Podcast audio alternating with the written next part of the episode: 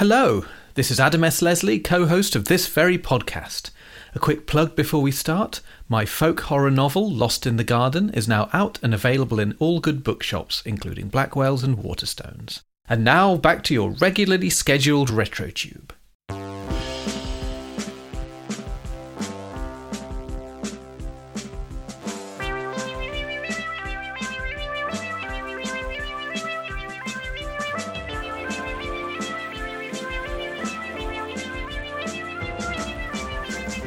Hello, I'm Adam, this is Heather, and welcome to RetroTube Archive Television Podcast, the only archive television podcast worth listening to. Apart from some of the others, there really are some good ones out there, you should check them out. This week we're looking at our first returning show, and of course it's Doctor Who. Before we make our way to the Patrick Troughton era, how could I pass up the opportunity to introduce Heather to this unique collision of two of her very favourite things, Westerns and Thunderbirds. Yes, it's the Gunfighters. So fill up your glasses and join in the song. The law's right behind you and it won't take long. So calm you coyotes and howl at the moon till there's blood upon the sawdust in the last chance saloon.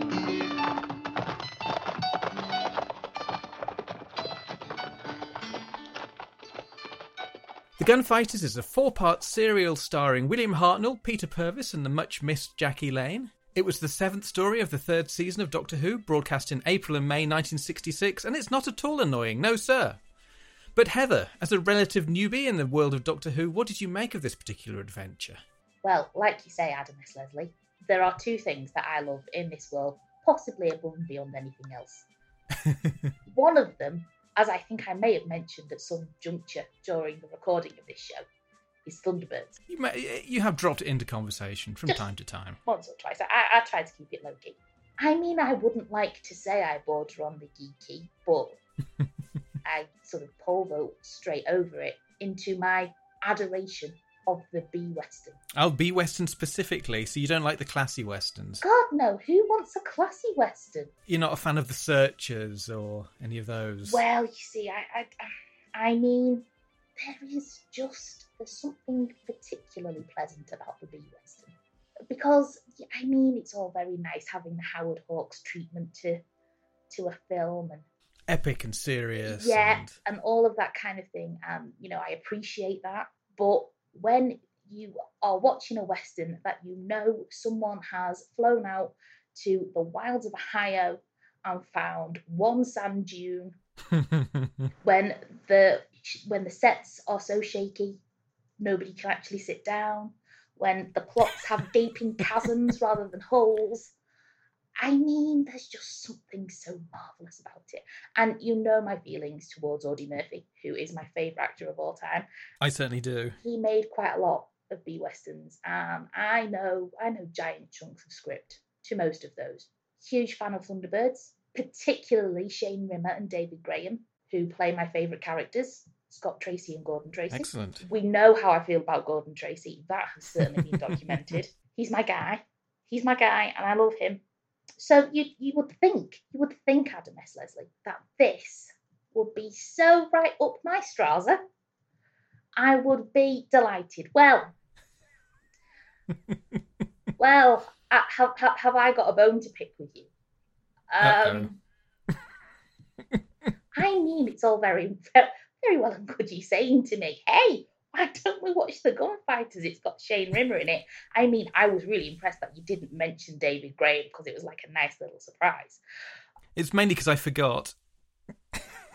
Let's just say it was a nice little surprise. Yes, let's say that. Speaking of surprises, a thing that you neglected to mention is that both of them got killed. Yes, they did. I mean, I haven't watched this in a long, long time, so I don't remember such details as when the best people in it get killed off. Also, it was, I mean, for those of you who have never seen The Gunfighters, and trust me, I've watched it for you, it's meant to be some sort of a, loosely based on The Gunfight at the OK Corral, and let me tell you, Loose is the word for it. It certainly is. There are some inaccuracies. I mean, possibly the most startling is the fact that Shane Rimmer's character, Seth Harper, doesn't actually exist. I mean, there were a lot of people in that gang. There were a lot of people in the Chasey. The Cowboys. County Cowboys, let me tell you. But Seth Harper wasn't one of them. We don't know who he was. No, I mean, you say there were some inaccuracies. It probably might be true to say there were some accuracies. There were certainly some accuracies. Doc Holliday certainly had a girlfriend called Kate. So, you know, congratulations there. Yes. The writer actually did a bit of research. Probably just watched a bunch of old Westerns by the looks of things. I think so. And I don't even think that one of the Westerns they saw was Gunfight at the OK Corral, because... This is a comedy musical Western which has half a song in it. Oh, don't even talk to me about that. Goddamn. This fragment of song... It doesn't hold them back, the fact that they've only got a part of a song. We've not got an actual song. We are going to sing two lines of a song that doesn't exist at every possible opportunity. We're not going to break scenes anymore. We're just going to have a little song. Is pretty much what happened. I mean, it's certainly unique. Mm.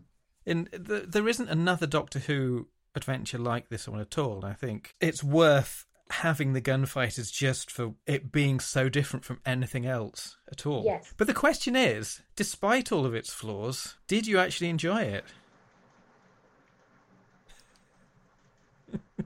That's a long pause. Yeah. I have seen worse things. Right, okay. I'd like to point that out. Right yeah. Here, right now. I mean, I'm currently in the middle of a hyperfixation about an unfairly forgotten Disney actor named Tommy Kirk. Oh, yeah. And I have seen a lot of his back catalogue, and I would definitely say that The Gunfighters is better than some of that. Mm. I like the fact that a Western was attempted. You know, fair play to English people, British people, whatever. People who aren't actually from America attempting Westerns. Fair play to them. Yes, maybe not fair play on the accents, but we'll probably come to that. We will most certainly come to that. I mean, good on them. I didn't hate it, but I was just baffled, I think, through most of it. I think that was my overriding emotion. It's a little bit baffling, isn't it? Yes. Personally enjoy it. Well, I enjoy the first probably 2.5 episodes, maybe the first 3 episodes. I think I'd seen it once, maybe twice before this. I like Doctor Who, but I'm not a huge one for watching and rewatching a lot of the stories. There's a small handful I've seen lots and lots of times, but most of them, I've got a good enough memory that seeing them 2 or 3 times will suffice. Or, you know, once every 5 or 10 years, I'll watch these, and then that'll do me for a decade or so. Yeah, and to be fair, there are so many Doctor Who stories. That's it, yes. You don't need to watch the same one over and over and over again, because you've got other things to go at. But yeah, no, I don't really want to say anything bad against it, because Doctor Who's your favourite show. No, you can say you can say what you feel. I do appreciate the Western element, and I really appreciated the Thunderbirds element very, very much. I have an awful lot of feelings about Shane Rimmer dressed as a cowboy. That we probably won't. He's quite handsome, isn't he? When he's dressed very nicely. Quite. Yes. Quite is what I thought. Yes. Yes. Anyway.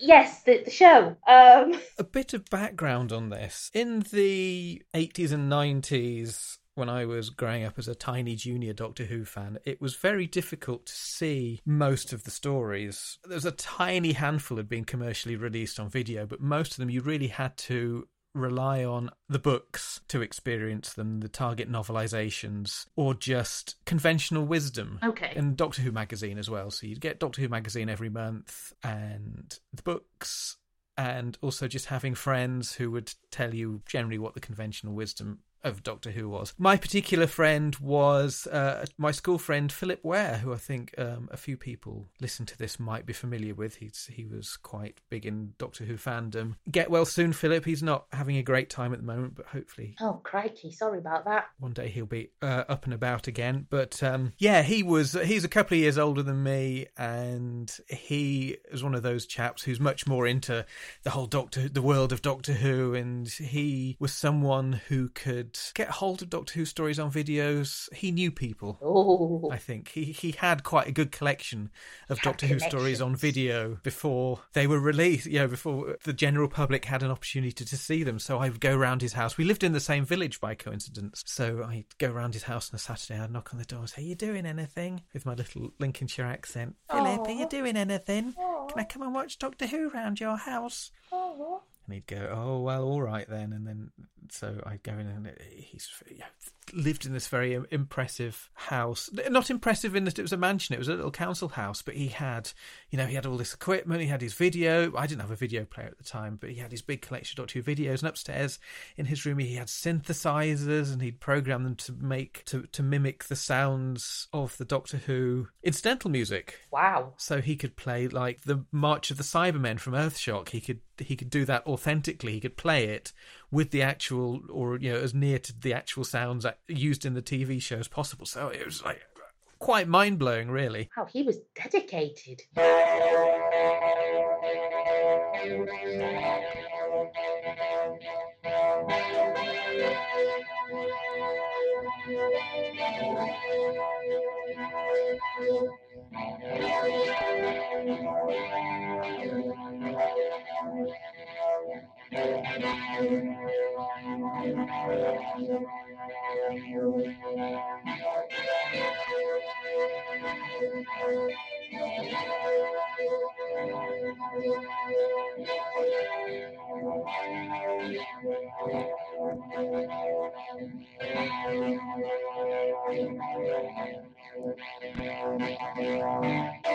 We went to, in 1987, we went to Panopticon 8 together, which was so exciting I got ill.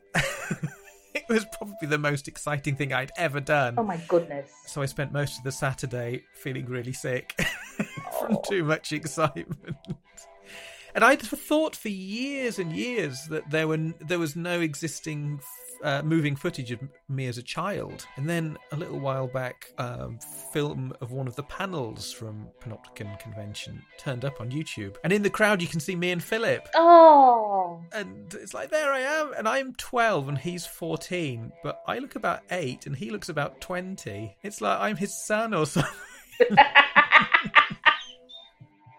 I mean, to be fair, you are very youthful, you know, even now.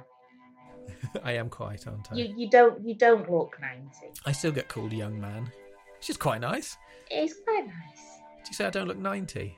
No, you don't. And yeah, so you can see Nicola Bryant walking down the stairs to take her place on the panel. And my face as she walks past me, you've never seen someone look so overtly starstruck. Oh. I'm just wearing this expression that it kind of looks like horror. I'm utterly aghast that a famous person is walking past me. It's like, how dare they? Of Doctor Who. I look like I'm going to pass out or something like that. Oh. That's just the cutest thing ever. Yeah, me with my little orange bowl cut. Oh. My poor heart. So anyway, I got a lot of...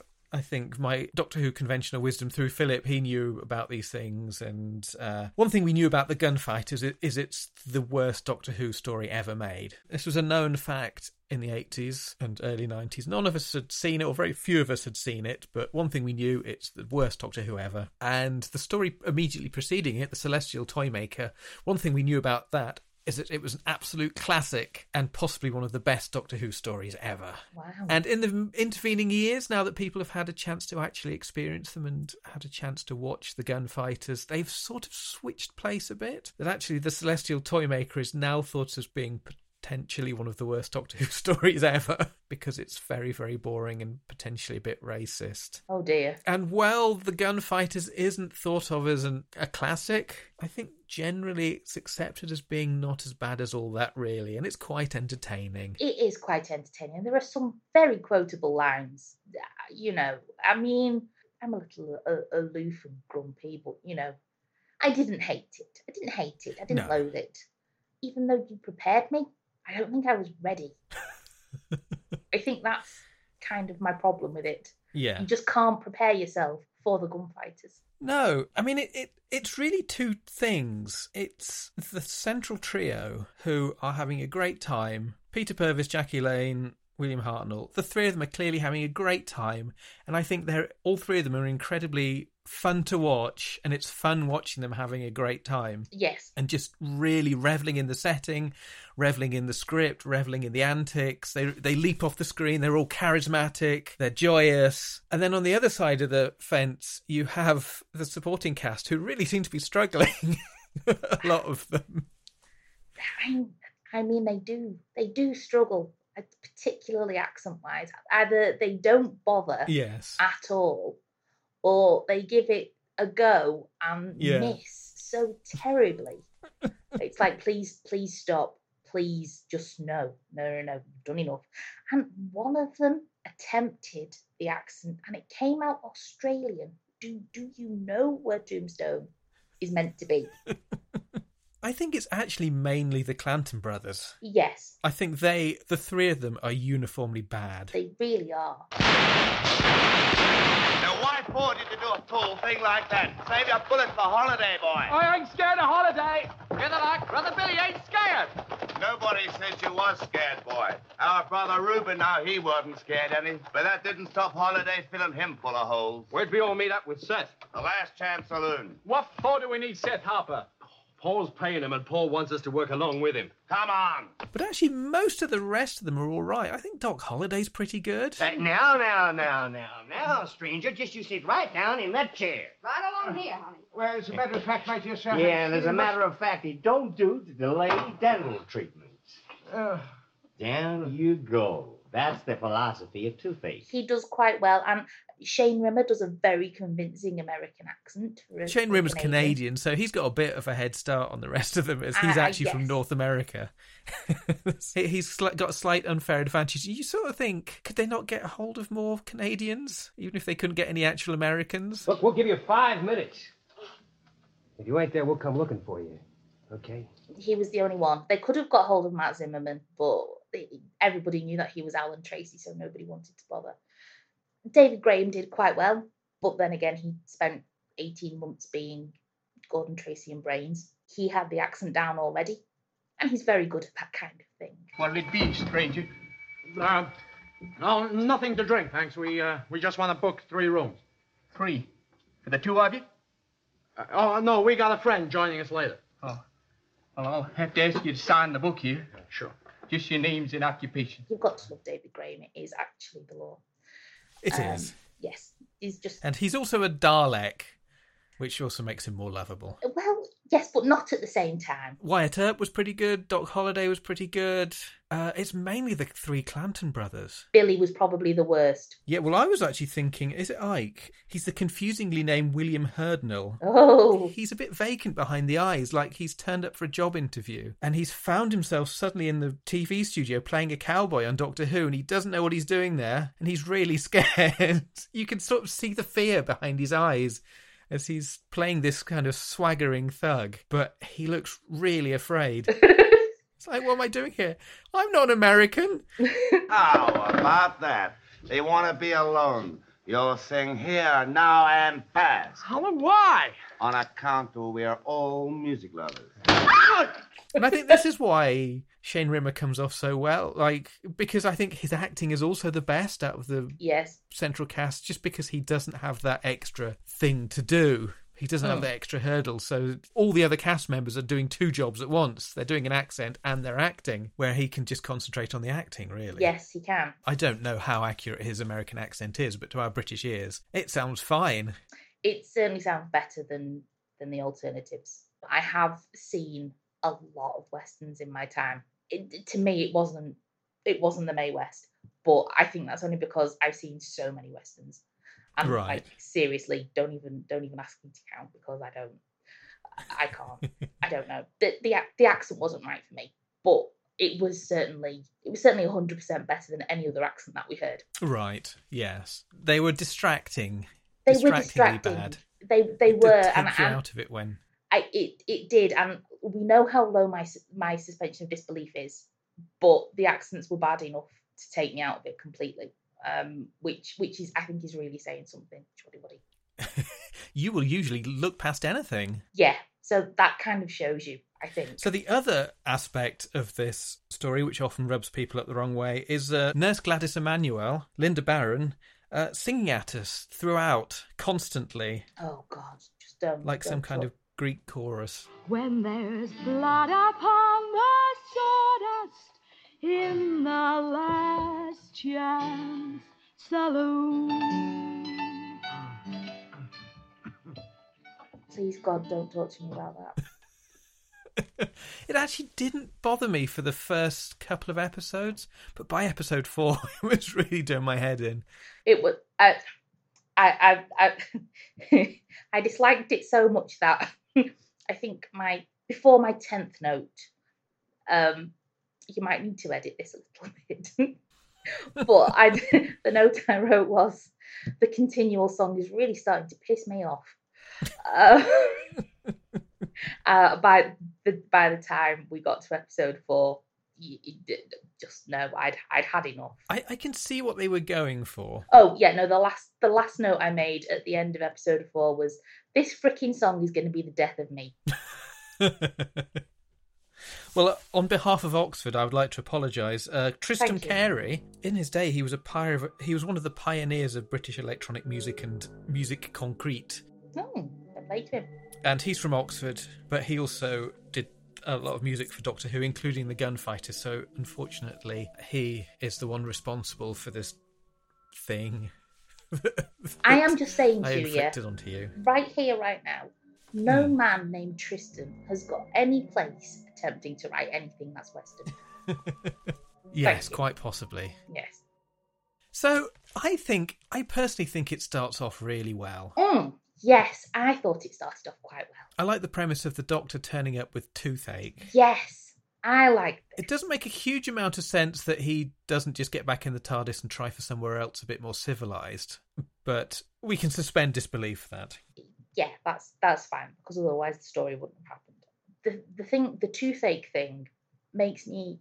his general levels of grumpiness are higher than normal. Back in the day... when my mother was not dead, I had a quite long-standing hyperfixation. This is the problem of being related to, or indeed knowing, a person with ADHD. I only measure time in terms of my hyperfixations. So during the time I was obsessed with Robert Newton. Oh, yes. There was a time the family were sort of sat in the living room and having a massive, massive row. I don't even know what the row was about. And the reason I don't know what the row was about is because I was sat there making faces and... going, "Yar, Jim lad." I actually was. My dad stopped the row to ask me what I was doing. And I went, I'm practising my Robert Newton face. How's it look? And they just made everybody laugh. I mean, I didn't have anything to row about at the time. There was nothing too weird going on for me. I was more interested in getting my voice right and my face right. Yeah. Anyway. Getting your peg leg sorted out. Exactly. But anyway, there is an episode of a TV series called Long John Silver, which was made in Australia. It was filmed not too long before Robert Newton died and showed after he was dead. And an episode of that is, and there is a point I am getting to it, is called The Tale of the Tooth, and Long John Silver gets toothache. He is very, very, very unhappy about this whole thing. And he has a line that whenever Mum was down, she would always just, even when I didn't live with her anymore, she would call me and she'd say, "Head, can you just do your Robert Newton for me, please?" Oh. And I would, and she'd always giggle, and it'd make her feel better. And the line was, "Har, Jim, the fires of hell be on me. The pain be so bad I can feel it in the toes of the leg that I haven't got." I know, it's great. So, very good. So the doctor sort of clutching his face in agony. All I could think of, the pain is just so bad, he can feel it in the toes of the leg that he hasn't got. And I think that is actually a really, really good descriptor of pain. You know, when they, you know, when like you're in hospital and stuff, and they say to you, can you describe your pain on a level of 1 to 10? 1 to 10 is pointless. Mm. It doesn't make any sense unless you can say the pain is so bad I can feel it in the toes of the leg that I haven't got. I think so. I think that's you should use that next time. I did. Oh, did you say that? I actually did. Did they look confused since you had both legs? Yes.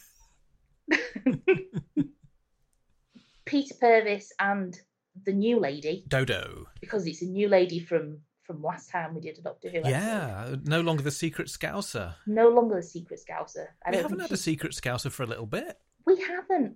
We've only had me, and I know I'm not enough. You're not that secret. I'm not that secret. I'm far too patriotic.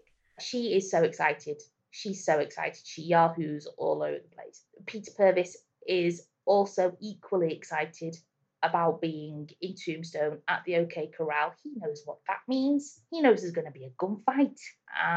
They find some clothes that make them look flipping ridiculous, and the doctor's morbidly embarrassed of them. As you would be. They're a pair of chumps, they should be ashamed of themselves. They should. But they were too busy being excited, so they weren't embarrassed about anything. Then Wyatt Earp just sort of walks in on them as Peter Purves is demonstrating his gunslinging skills, or lack thereof. She really gets fangirly. I don't know who you are and what right you have. Marshal of Tombstone's my right and Wyatt Earp's my name. Wyatt Earp! Oh, something wrong, ma'am? Oh, no, it's just that... Well, I always wanted to meet you, and here we are, face to face. Well, the Lord sure do move in mysterious ways, ma'am. Which I really appreciated, because I have a feeling that if I ended up in Tombstone at the OK Corral just before the gunfight happened, I would probably be a bit on the fangirly side too. I think you would, wouldn't you? A little bit. Well, I think this is interesting in that it's, certainly off the top of my head, it's the only... instance I can think of, or one of the very few instances in classic Doctor Who at least, in which there is time tourism, that you get the characters turning up and going, oh my god, I can't believe where I am, quick, let's treat it like Disneyland. And they really do. Yeah, and I enjoy how reality kicks in for them as soon as Wyatt turns up and they sort of realise how ridiculous they are being and how ridiculous they look. I was just practising my quick draw. Oh, do be careful, dear boy. And remember, that belongs to my favourite collection. Now, see here, stranger. I reckon you don't know who I is. Deadeye Steve. The fastest, meanest gun in the West. I think you're smashing. Yes. Yeah, they are treating it like Disneyland, which is odd considering they've been in the TARDIS a fair bit and have already been exposed to lots of dangers on their travels, but... No, they're really excited, and they think this is going to be jolly japes, and everyone's going to be super fun and cheesy and silly. I think, however, the trouble is the story is doing two different things at the same time, because on one hand it's doing that, and it's got these two silly people who would, in their Stephen in his silk shirt with all the stars stuck to it or whatever they are, and God love him. And then the gritty reality of the real Wild West comes crashing in, and oh, it's so grim and gritty and violent. But then on the other hand, there is actually a very silly TV version of the Wild West, and it's not really realistic at all. So it's kind of cancelling itself out a little bit. Yeah, I totally get what you mean. But I like it on principle. Certainly that scene is really nice. Yes, it is. Yeah, so in this we meet Dodo. Yes. Who I think, certainly in the days pre videos when you couldn't see Doctor Who very readily, she was probably the most obscure Doctor Who companion, I think.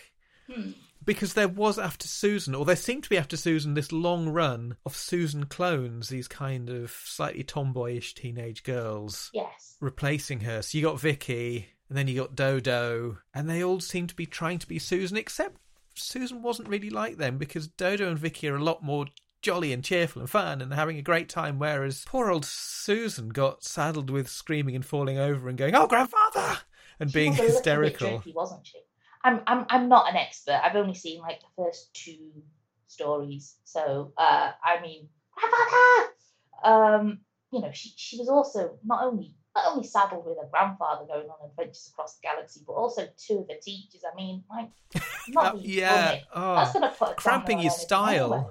I know. You can't get you wouldn't be able to get a date, would you? Never. Your grandfather and two of your teachers. Oh my God. Embarrassing. Especially when he spits on his handkerchief and wipes your face. It's like, get off, I'm 23 years old. But yeah, I thought Dodo was really fun, actually. I wasn't keen on her at first because she was a little bit too Yahooey and screechy. I did write "Stop Yahooing, Woman, FFS," but no, she grew on me. Not like mould. I think she's quite cute, like a little animal or something. As someone who grew up with 80s Doctor Who, I tend to go more for the enthusiastic companions rather than the complaining ones. Yes, I can imagine. So there was a bit of a run in the 80s of companions who just didn't want to be there and just griped bitterly the whole time. And it gets to be a bit of a drag. Yes, and it's really nice seeing companions who are doing the time travelling and are just really getting a lot out of it.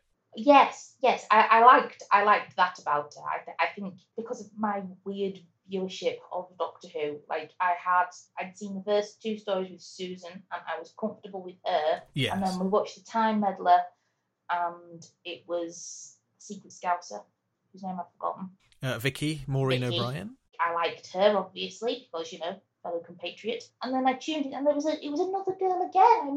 I mean, really? Calm down, Doctor. Stop going through them like a dose of salt. Honestly. They had the first year and a half, 2 years, I'm not exactly sure what. It was the original TARDIS crew, so it was the Doctor, Ian and Barbara and Susan, and it was a fairly static, fixed lineup. Mm. But then after they left, it all got a bit fluid, and it wasn't until you get into Patrick Troughton that then you standardised the companions again, and it was Jamie and Vicky or Jamie and Zoe, and that's more or less it. But in the second half of William Hartnell, there was lots of comings and goings and people just leaving mid-story and you wouldn't see them again, or you're sort of disappearing and people not getting a proper leaving scene. They just leave off camera and it was all a bit unsatisfying. Yes, it was very confusing. There's a lot of individual stories I like in the second half of William Hartnell, but I think it ended up being slightly rudderless in terms of the characters in it. So the original set of characters, you had the two aliens and then the two viewer surrogates that you'd see everything through their eyes, and they'd be the identification characters. But once they'd gone and once Susan had gone, it all became a bit adrift and they didn't really quite know what to do with any of the companions properly. Much as they're all good on an individual basis, and I really like Dodo and I really like Steve, and they were not really well served, and it's just like, oh, we got these two people in the TARDIS, now what? We just have to do stuff with them, and when we're bored of them we'll throw them in the bin and get someone else and that kind of thing. But yeah, I think Stephen and Dodo have really fun chemistry. They obviously get along well, and yeah, they play off each other really well. Like obviously later on when Dodo gets kidnapped by Doc Holliday and Kate, Stephen is particularly worried about her. The Doctor's just more interested in finding Doc Holliday because he is now best friends with the Doctor, two Doctors together. The Doctor really doesn't seem too concerned with anybody else. I find quite refreshing, you know, because normally if you've got a character in charge, they're all noble and I will do anything to protect my trusty sidekicks, even sacrifice myself. And the Doctor's just a bit like, oh, I've got sore teeth. They're missing, are they? Oh well. I'm sure my face. I'm sure they'll turn up when they're hungry anyway. Exactly. It's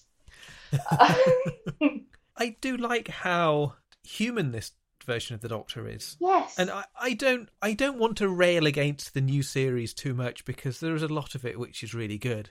But the whole lonely god thing that they went in for, particularly in the Stephen Moffat run, really rubs me up the wrong way. It's so self-pitying and self-mythologizing and self-reverential. Yes, he does like to kind of monologue. Yeah, about how great he is. I'm the most intelligent person in the room. You will fear me. I am great. But I am also very lonely and tortured. Have I told you how lonely and tortured I am? By the way, I'm lonely, but also great. Please be my friend, but I need nobody. Yeah. Yes. I am a god. You will fear me. And by the way, here's a pop culture reference. Woo. And yeah, it just drives me a bit bonkers. I don't like it at all. So I do like... I mean, to me, the Doctor at his best is, to use a Western reference, he's Shane, riding into town. He sorts out people's problems, and then he rides off again, and everyone says, who was that mysterious stranger? Basically, the littlest hobo with the time machine. Every stop I make, I'm making a friend. Yes, it's fun to turn around, I'm done again. So if you want to join me for a while. In the classic series, the original series, it was almost never about the Doctor, and I think it loses a lot when it becomes about the Doctor. Yeah, he kind of is just there. He just the fact that there's a kind of story going on around him, and he's just like, oh, well, I wasn't expecting any of this. This is all this is a little bit out of my remit. But I would like to point out that I do have a sore tooth that we need to worry about fighting. Exactly.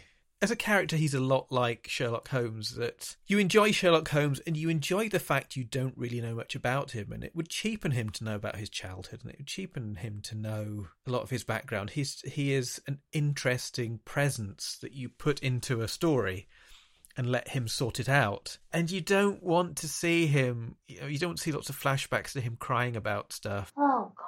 About his family life. It just robs them of a lot of the mystery and the interest, I think.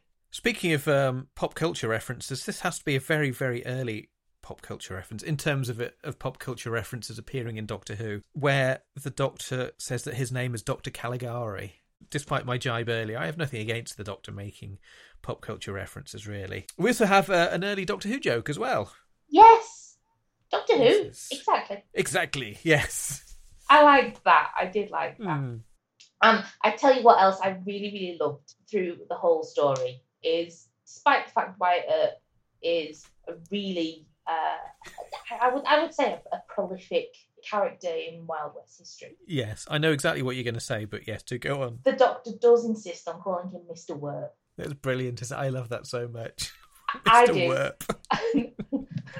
I'm always with a very straight face and utter sincerity. Yeah. I kind of felt a little let down that occasionally he didn't sneak in a tea at the beginning of that and call him Mr. Twerp.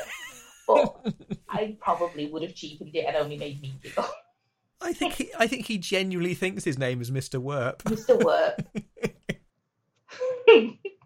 I did love that. I thought that was so sweet. I mean, I did giggle every time he said it. Especially when he was angrily saying it. Mr. Werp. Mr. Werp, do you think this is at all appropriate? William Hartnell is absolutely having the time of his life. I think script-wise he was a difficult man to please, but he's clearly loving this one. Oh, yes. I should mention the director of this is Rex Tucker. This is his only Doctor Who. Now that's a good Western name. Yeah, isn't it? It is. Howdy, I'm Rex Tucker. Yeah, that's probably how he strolled onto set every day. He's notable as being the father of Jane Tucker from Rod, Jane and Freddy. Jane? Yeah, this is Jane's dad directed this. Wow. I had no idea that Jane's dad was a Western icon. You could say that. And I think he did a really good job, actually. I think there's some, particularly sort of visually, there's some really nice shots. When they're in the dentist and the Doctor's being questioned by Shane Rimmer, and there's a shot through from the back office into the main dentist area as Doc Holliday and Kate are watching, and that's a really nice shot. There's a bit where it pans up from the shadows of the prison bars on the wooden floor. So it's not just a straightforward throw everyone onto the set, point the cameras at them and shout go. He has actually taken some time to line up some nice shots and make it look quite pretty. There are certainly some moments. A lot of it does feel a little bit like you're watching a bad pantomime. Oh, yeah, I mean, I think we are watching a bad pantomime. I think so. I wrote at this point, one of my notes is, the song doesn't bother me greatly. This is episode 2. By episode 4, I will have retracted this comment. Oh, you do need to edit this out. But my last note on episode 1 was, oh, great, we haven't heard the Ballad of the Last Chance Saloon enough yet, so Stephen has to do his own rendition. At least this version is a bit more jaunty. Halfway through episode 2... my note is, and seriously do pardon my French, this fucking song, holy shit, make it stop. I wish I could keep that in. I mean, you can keep it in if you like. It's up to you. I quite enjoy it when Stephen is being forced by the Clanton gang to do the Ballad of the Last Chance Saloon, particularly later when we rejoin him and they're just making him do it over and over again and he's singing it through gritted teeth. He's gone from being quite scared of them just to being quite cross and grumpy. Yes, he does. With rings on their fingers and bells on...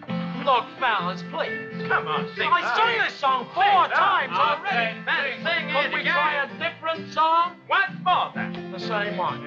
It's the last chance saloon. It's your last chance of giving. It's your last chance of rye. It's your last chance of living. Now what's going on here? It's mainly the song. Yeah, if they'd taken the song out, it would be a lot more. Yes. Or just had it half as many times. Yeah. Please, haven't we suffered enough? I know. It's just awful. Some kind of karmic thing. Have we done something wrong in a past life? But we won't hold it against Nurse Gladys personally. Oh, it's nothing to do with poor Nurse Gladys Emmanuel. She probably wasn't up for it either. By the time she got to episode 4, she was probably as annoyed about it as we were. Yeah, she was singing it through gritted teeth as well. Yeah. There's a bit I really enjoyed when the doctor's in the county jail and Stephen passes him the gun through the window. This doctor starts twirling the gun and Wyatt Earp catches him. And the doctor says, Mr. Werp, can you do that? I know, that's so cute. And Mr. Werp says, no, and you'd better not try it either. The doctor, God love him, looks so put out and goes, I've no intention of trying anything, but people do keep giving me guns, and I do wish they wouldn't. 10 minutes. Mr. Webb! Oh, Mr. Webb. I say, can you do that? No. And I wouldn't try it if I were you. I have no intention of trying anything, only people keep giving me guns, and I do wish they wouldn't. I mean, despite all the things we've said about this episode, and I think it is largely the song which drags it down, like you say, I do miss... when Doctor Who could just try anything. And that isn't even really a dig at modern Doctor Who, although it is, but also by the Patrick Troughton era. There was only a couple of examples of Doctor Who trying something really radical and strange and unusual. They slotted much more into the Doctor Who formula. This is what Doctor Who is. It's some monsters, it's some characters, the characters will kill the monsters will kill the characters, the Doctor will sort everything out and everyone goes home. It's quite nice just to have that sort of culture where, what should we try this week? Let's try a comedy western. Yeah. And there's no monsters. There'll be no siege. The Daleks won't turn up. Yeah, it's something unlike anything else that Doctor Who has done. And I do miss that. It's a time machine that also travels through space. So there's so much potential in just the time machine aspect of it. It doesn't need the aliens and the monsters all the time because there's so much fun you can have in history. Yes. And I think the trouble is that the historicals kind of got a bad reputation because they existed in the William Hartnell era, or particularly in the early William Hartnell era when Doctor Who was a lot more preachy and a lot more educational based or slanted. So they could be quite dry and quite theatrical and stagey. Yes. And not always a tremendous amount of fun.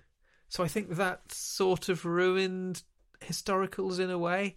But actually just the idea of time tourism and going to these places in history and not having to have space aliens as well. It's a really it's a missed opportunity. You could have a lot of fun with that and it doesn't need to be, let's learn about the French Revolution. It doesn't need to be that. It could be anything. It could be anything at all. It is nice to see the juxtaposition of a Cyberman in Victorian London or whatever, but it doesn't need to be that every time. And no, I think it makes it more special. Yeah, I think maybe once the Cybermen in Victorian London, and I did really like that episode when they just randomly turned up and David Tennant went, "You got your legs on mute or something." Just genuinely made me belly laugh. I'll give New Doctor Who this, the jokes are better. The jokes are better. But also, the jokes are so good it often translates into smugness, I can tend to find. It can get a bit Joss Whedon. A little while before this, the third ever Dalek adventure, The Chase, which is supposedly a comedy as well. It was that 60s thing of it's a comedy by dint of no one's taking it seriously. So there's no jokes in it and it's not really funny. But no one's taking it seriously, so therefore it's a comedy. And I find that quite trying.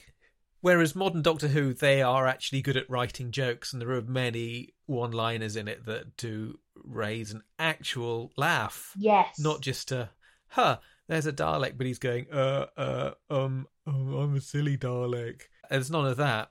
But yes, it's so glib at times. Like, oh, dial it back a bit, will you? Yeah. My note. Oh, yikes. The baddies are fixing to hang Stephen. Doc Holliday is very annoyed that they're using his dentist chair. He kills Scott! WTAF! Why did you make me watch this, Adam? 98 billion question marks. What? How dare you? Why did you do that to me? Why? But don't worry, because in episode 3 we get to meet Johnny Ringo. Yeah, and he kills Gordon. He does. It's Thunderbirds Apocalypse. Yeah, watch this, Heather. You'll really enjoy it. It's got somebody from Thunderbirds in it. Yeah, okay. It's got my 2 favourite actors from Thunderbirds in it, and they both get killed. Thanks. You're the worst. Grumble, grumble. I mean, we're not really describing the plot for this because there isn't really one. There's really lots of toing and froing. It's basically they are working up to the gunfight at the OK Corral. They have got people who weren't anywhere near the OK Corral when the actual fight went down. Phineas Clanton was somewhere else. Johnny Ringo was somewhere else. Seth Harper didn't even exist. There were multiple people who were at the OK Corral, Tombstone, who aren't even mentioned in this and don't appear at all. Exactly. What Warrener? He was nowhere to be seen. He didn't die until 1882. It's an awful lot of people who should have been there, who weren't there, and who were there that shouldn't have been there. And this is where I'm starting to get a little bit worried.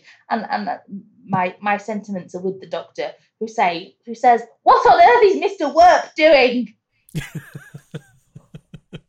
Another note about the accuracy of it is quite how elderly the characters are. Yes. Because I mean, I'm not a Western expert like you are, but I did some Wikipediaing, and Doc Holliday in real life was 30, and not a little old middle-aged guy like he is in this. Johnny Ringo, who in this is portrayed as the actor's 45-ish. He was 30. So most of them were actually quite young guys. Nobody really lived very, very, very long lives if they chose a particular profession in the West. However, Kate, who is real, her surname wasn't Fisher, but her nickname was Big Nose Kate. Oh no, poor Kate. She didn't have a big nose, she was just very nosy. Oh right, okay. Her poor little head quivering under the weight of it. The poor little head quivering under the weight of it. Just your opinion. Fans will pick on her nose. That'll you pick on your own. She lived until 6 days before her 91st birthday. She died in 1940. Wow. That was pretty good going. And Mr. Worp lived until the 20s, didn't he? They did quite well for themselves. The rest of the lads, not so much. Most of them got a good old shooting at some point or another. They did. Despite the reputation of the gunfight at the OK Corral, there was only actually 3 fatalities, 2 of which are not characters who appear in this story. It's only Billy Clanton out of the actual protagonist of the story who died at the OK Corral. That's true. Doc Holliday got a bit of an injury, which didn't happen in the show. They didn't wipe out the whole Clanton clan. No, they didn't. And wasn't the main protagonist in it Morgan Earp rather than Wyatt Earp, and he doesn't appear? Yes, that's true. I must say, actually, when I read the novelisation of it, which was probably in the early 90s, maybe late 80s, as far as I remember, it read really well, and I did have a brief interest in the period and the characters. I think realising that these familiar names were actually real people and weren't just something from fiction, like Long John Silver or that kind of thing. Yeah, they weren't from literature. They were actual real people, like Butch and Sundance and most of the a lot of these Western characters we know by name. Mm. Jesse James, Billy the Kid, all real people. So, yeah, I got a brief fascination back then and did watch a lot of stuff and read about them. Can't remember any of it now, but the book at least gave me an interest, so yeah, it has that going for it. There's a bizarre moment. There's a lynching about to happen here. Yes. And then Phineas Clanton gets a little bop on the head, and a woman in the crowd lets out the most blood-curdling scream for no apparent reason. Wow.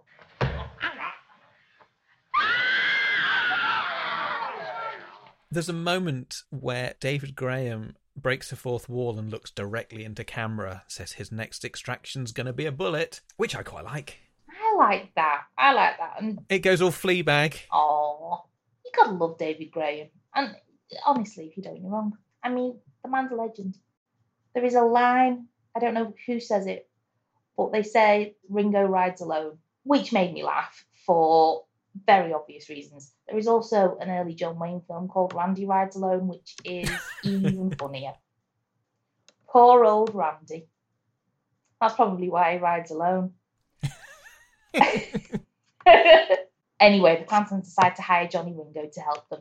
They've not really got a lot of choice. And things start to get really dark when Johnny Ringo turns up. Yes, he's not very nice. And I think this is the point at which I stopped enjoying it so much. It stops being so much fun. Yes. I mean, there's something to be said for something getting gradually darker and more dangerous feeling, and it's quite a nice slide from what starts off as being a fairly jolly comedic romp, and it gets more and more violent and unpleasant as it goes through. But it does stop being so much fun. And he's such a killjoy, that Johnny Ringo. He's A, a killjoy, and B, a charisma vacuum, really. Yes, he is. He's not only a killjoy, he's a kill David Graham. He's a kill Charlie. How dare. Yes, Ringo shoots Charlie. He had no right to do that. Okay, calm down, Ringo. You want to stop walking to school, put fists in your face. Is what Johnny Ringo said just before shooting him. It's just not fair.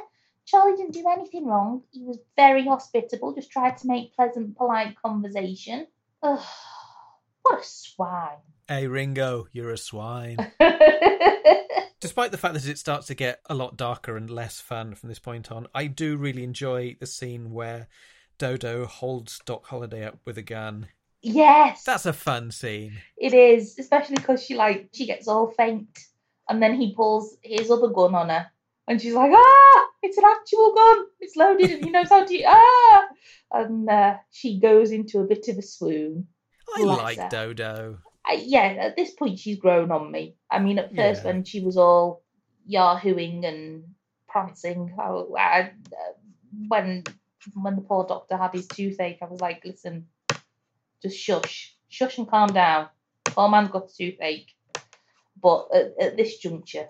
I think she's all right. You promised. I promised to take you back safe home, and I will do so in my own good time. We're leaving now. What you aiming to do with that there offensive weapon? Shoot you if I have to. Now, how you reckon get back the tombstone without me? I shall try not to kill you. I shall aim for your arm. That's real thoughtful. Just at the moment, you're aiming right between my eyes. Oh, I'm sorry. Is that better? It's an improvement. Right. Now take me back to Tombstone. Well, seems like I ain't got no alternative. No, Dr. Holliday. I don't believe you have. Then I promise on my oath as a gentleman of Georgia that I will take you back to Tombstone by nightfall. Oh, thank goodness for that. Would you mind getting me a glass of water? Yeah, sure. I feel rather faint. The doctor is made a deputy. Oh, he's very happy about this. My note is that he looks very sexy in his deputy badge, particularly when he's wearing his black hat, his black Stetson. Oh. It's very fetching. He does look very fetching. Warren does some acting, and then he dies spectacularly. There's so many side characters. Warren and then Pop. Pa Clanton turns up. I don't know what he was doing there. There was no point in him being there. It fills out the world and it makes it feel a bit more organic and populated, but it's also just a lot. It's starting to get tired, a bit worn out from all these characters. And none of them should have been there. No. The thing that properly took me out of it was that they decided they were going to have it at sunup when the actual gunfight was about 3:00 in the afternoon. It took me until, having known about the gunfight at the OK Corral, it took me until yesterday to actually Google what on earth the OK Corral is. It turns out it's a shop. It's a saddlery. That's what those places are. Yes, I didn't know that. It's just some mysterious name. Yeah, sunup's a stupid time in Western times to have a gunfight. You'd be all tired and groggy. Tired and groggy? You won't have had enough brews. You've not slept from worrying about it. Exactly. So 3:00 in the afternoon is a sensible time. some people like high noon for their dates because they're working on a tan, which is a monkey's quote. Afternoon is just a better time to do anything than morning, frankly. But particularly getting shot. Yes. You've had your lunch. You've had your lunch. It's all very civilised. But there's like, yeah, you know, there's stuff to be done in a morning time. You can put your washing on a nice long spin. Yeah, exactly. Go out to do your gunfight, and then by the time you finish the gunfight, the washing's done, you can hang it up. Exactly. I was just sat there with like my hand on my forehead, like, no, it didn't happen just, then. It didn't happen then at all. You're just making this up now, aren't you? They don't know anything about this story, do they? Donald Cotton is just making this up. He doesn't care. Oh, golly. When he's finally reunited with Stephen's really excited and he shouts, "Doctor!" The doctor goes, "No, deputy sheriff. Get it right, kid. I've been promoted since you last saw me." I really like that. It made me giggle. Yeah, whenever William Hartnell's on screen, it's brilliant. I think so. Can't ask for more. It's just when all these cowboys are doing their tedious stuff. They're going to that place. Now they're going back to that place. They're going back to that place. Now you go and talk to them. Oh, I've talked to them. You talked to them. All right, I'll go and talk to them then. That is all that happens. How about we both go and talk to them and we do every alternate word? Let's try that. You see, that would have been so great. I would have loved that. It would have been great. Wouldn't it? I'm sure it would have worked. It would have worked an awful lot better.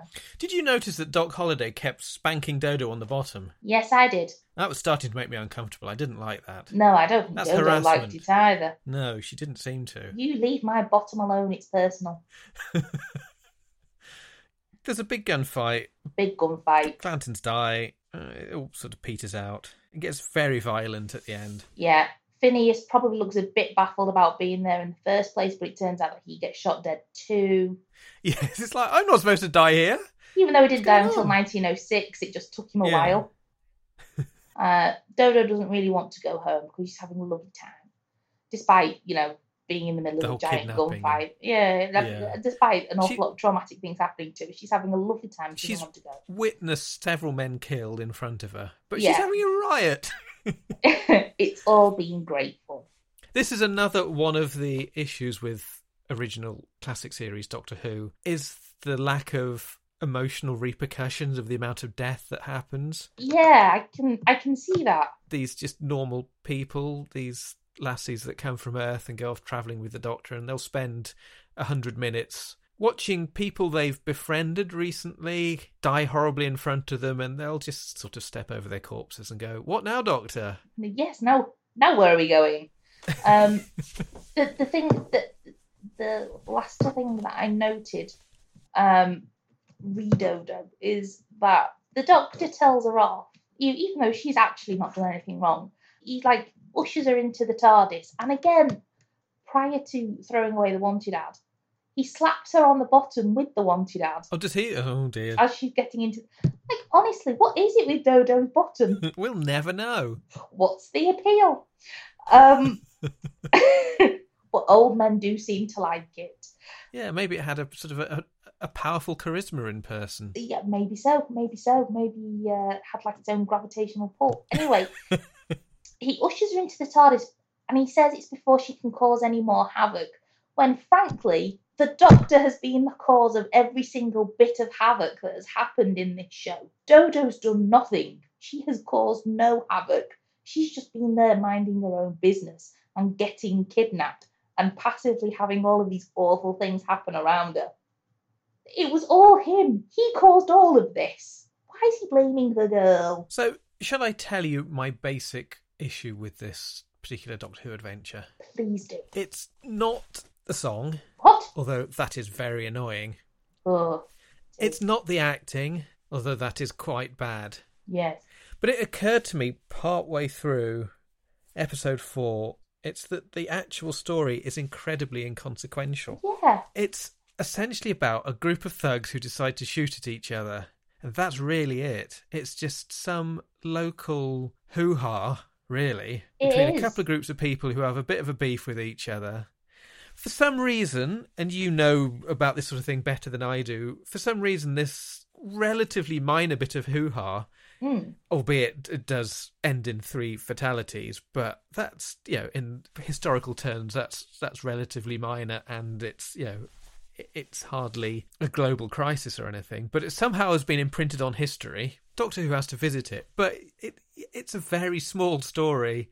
There's almost no stakes to it other than the main characters being in peril at times.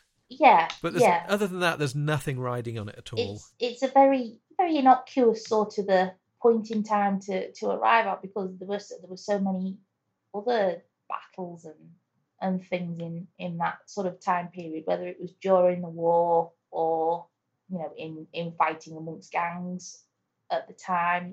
There were so many more high profile. Like you say, it does seem a little incongruous. But for some reason, this particular moment in time has been and whether this just comes from the film, The Gunfight at the OK Corral, but we've decided that this group of thugs bickering is worth remembering for centuries later. I think it was like a pivotal battle in terms of what happened with the Earps before and after that. The Earps as sort of a unit, because they were all sort of lawmen. It was quite important to the state of Arizona, but in terms of affecting the entire history of America, it's a very minor kind of a moment. It really is. It was a 30-second gunfight. Like, it didn't even last as long as it did on the show. Essentially, The Gunfight at the OK Corral is just names. It's just people's names. We've heard of Wyatt Earp, and we've potentially heard of the Clantons, and we've probably heard of Doc Holliday. But beyond that, it's just like, it's just some people doing some stuff. Really. So this was my problem with it. But I did enjoy it. I enjoyed the first 2 episodes. I really enjoyed it up until the moment Shane Rimmer got killed. Yeah, which is the first 2 episodes. Then I was prepared to go with it, and then David Graham got killed. Mm. And then I was very annoyed at you for the rest of the story. And then everybody started getting things wrong about the time period they were in and who should have been there and who shouldn't have been there. And that goddamn song! Then a clown rode past on a unicycle. Oh, and then there was Abraham Lincoln walking past. So a bit of contemporary context to this story. Mm. Episode 4, the one we've just been talking about, had a 30% audience appreciation score, which is the lowest appreciation score for any single episode in Doctor Who's history ever. Wow. Understandable, though. So, as an overall story, it didn't receive the worst rating ever amongst the audience, or even the worst rating in that season, particularly. But on an individual basis, episode 4 was absolutely disliked. And I personally don't think it's anywhere close to being the worst episode of Doctor Who ever. It's certainly not as bad as episode 3 of The Chase. I'll say that much. Okay, I will believe you. But it's still not it's not brilliant. It's a bit dull. But I think that's possibly had a lot to do with its reputation as being the worst Doctor Who story ever, was the fact that one of the episodes received the lowest audience appreciation score. But actually, I think my personal theory as to why, before people had really seen it or experienced it properly, why it had this conventional wisdom reputation of being the worst Doctor Who ever, is simply the fact that Westerns were at such a low ebb culturally in the 80s and 90s, that it's Doctor Who doing a Western, and it's a comedy Western. How could it not be the worst Doctor Who ever? In the same way that The Celestial Toymaker, which is about a sinister alien who gets people to do deadly board games and puzzles, and it's very surreal, it has Billy Bunter in it, and it has characters from Alice in Wonderland and that kind of thing, so it's very surreal and strange, so that it's surely a classic. I think this is similarly why this particular one was thought of so badly. It's a Western, it's gonna be bad. I really don't understand the whole Westerns equal bad, because they don't at all. Certainly, I think they were at their lowest ebb in the 80s and 90s. in this country at least. There were some bad westerns made in the 80s and 90s, but we don't need to talk about that. But I think also we just rejected it because, and I think it's something that's largely forgotten now, not by you, clearly, but by a lot of people, is how fixated the 60s were in this country and in America on westerns. Yeah, they were huge from like the 30s. Then they started going down like in the late 60s, early 70s. Like I don't usually watch westerns made after around about 1966 because they really started going downhill. But you could release anything as a western and it would be massive. I mean, the fact that it's a western is not the problem here. No. There are plenty of problems before we get to the genre. Yes. I think possibly trying to do a western in a small TV studio in England isn't the best idea, but then it's set in a small town, so it's not the worst idea. They could have tried to do like an epic horse opera, and they didn't, so that's a credit to them, I think. Yeah. There were no horses seen at all, I don't think. I think we've probably answered most of the regular questions. Possibly, yes. We will certainly be watching something very different next time. Right. But I did want to cover this one for those reasons said earlier. Yes. And I'm glad that I've seen it. You know, I don't regret watching it. I regret the song very much. Yes, I was going to say, we probably know what your favourite and least favourite elements are. Definitely the song, least favourite. Yes. And, you know, my Thunderbirds men dying. You got to see your Thunderbird men. I got to see my Thunderbird in the first two episodes, yeah. I did. And that was lovely. It's always a joy. They even had a scene together. They did have a scene together. My little Thunderbirds loving heart. I wonder if they were tempted to do the arms in the manner of Pete and Dud. It was a little reunion. Yeah, a little bit, They would have had a little hug. They will have done. It would have been adorable. Oh, I love them so much. Oh. I know. Hello. Bless them.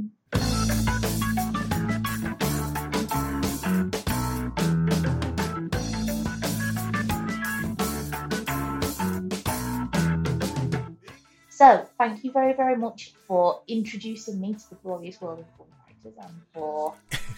and I apologise profusely. Yes, good. So you damn well should do. And for gifting me with another lovely story from Doctor Who. We all know how much I love William Hartnell because the man's a genius. Thank you also, everybody, for listening. It's very, very nice to be back and recording together again. If you would like to get in touch with us at any point, you are more than welcome to. We love hearing from you. Our Twitter account is @retro_tube, or our email address is retrotubepodcast@gmail.com. We are always happy to hear from you, and we are dead good at getting back to you. So, you know, give it a whirl, get in touch. Next week is my go, and I think I have finally settled upon something. Oh, I don't know what it's going to be. It's going to be a clue for me as well as the listener. Ooh, do you have a clue? I have a clue, and it is get your trousers on your knit. I do know what it is. You do know what it is. Yeah. Yeah, that's right. So, after that lovely time we've had in Arizona, I would just like to say ta-ta for now to everybody. Would you like to have the last word, Adam?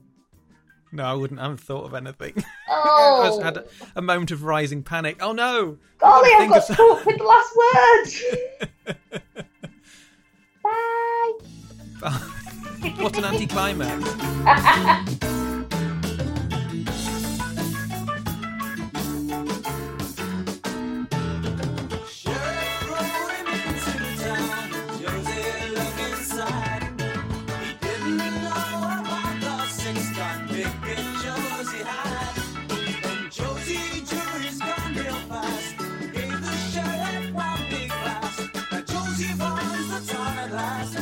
Legend from the past. Nobody ever met.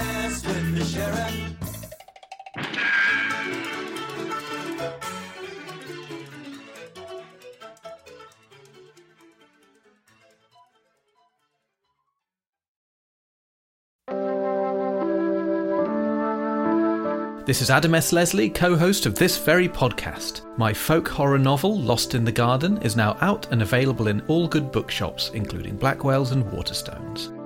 Don't talk to strangers, don't play on the farm, and don't go to Almonby.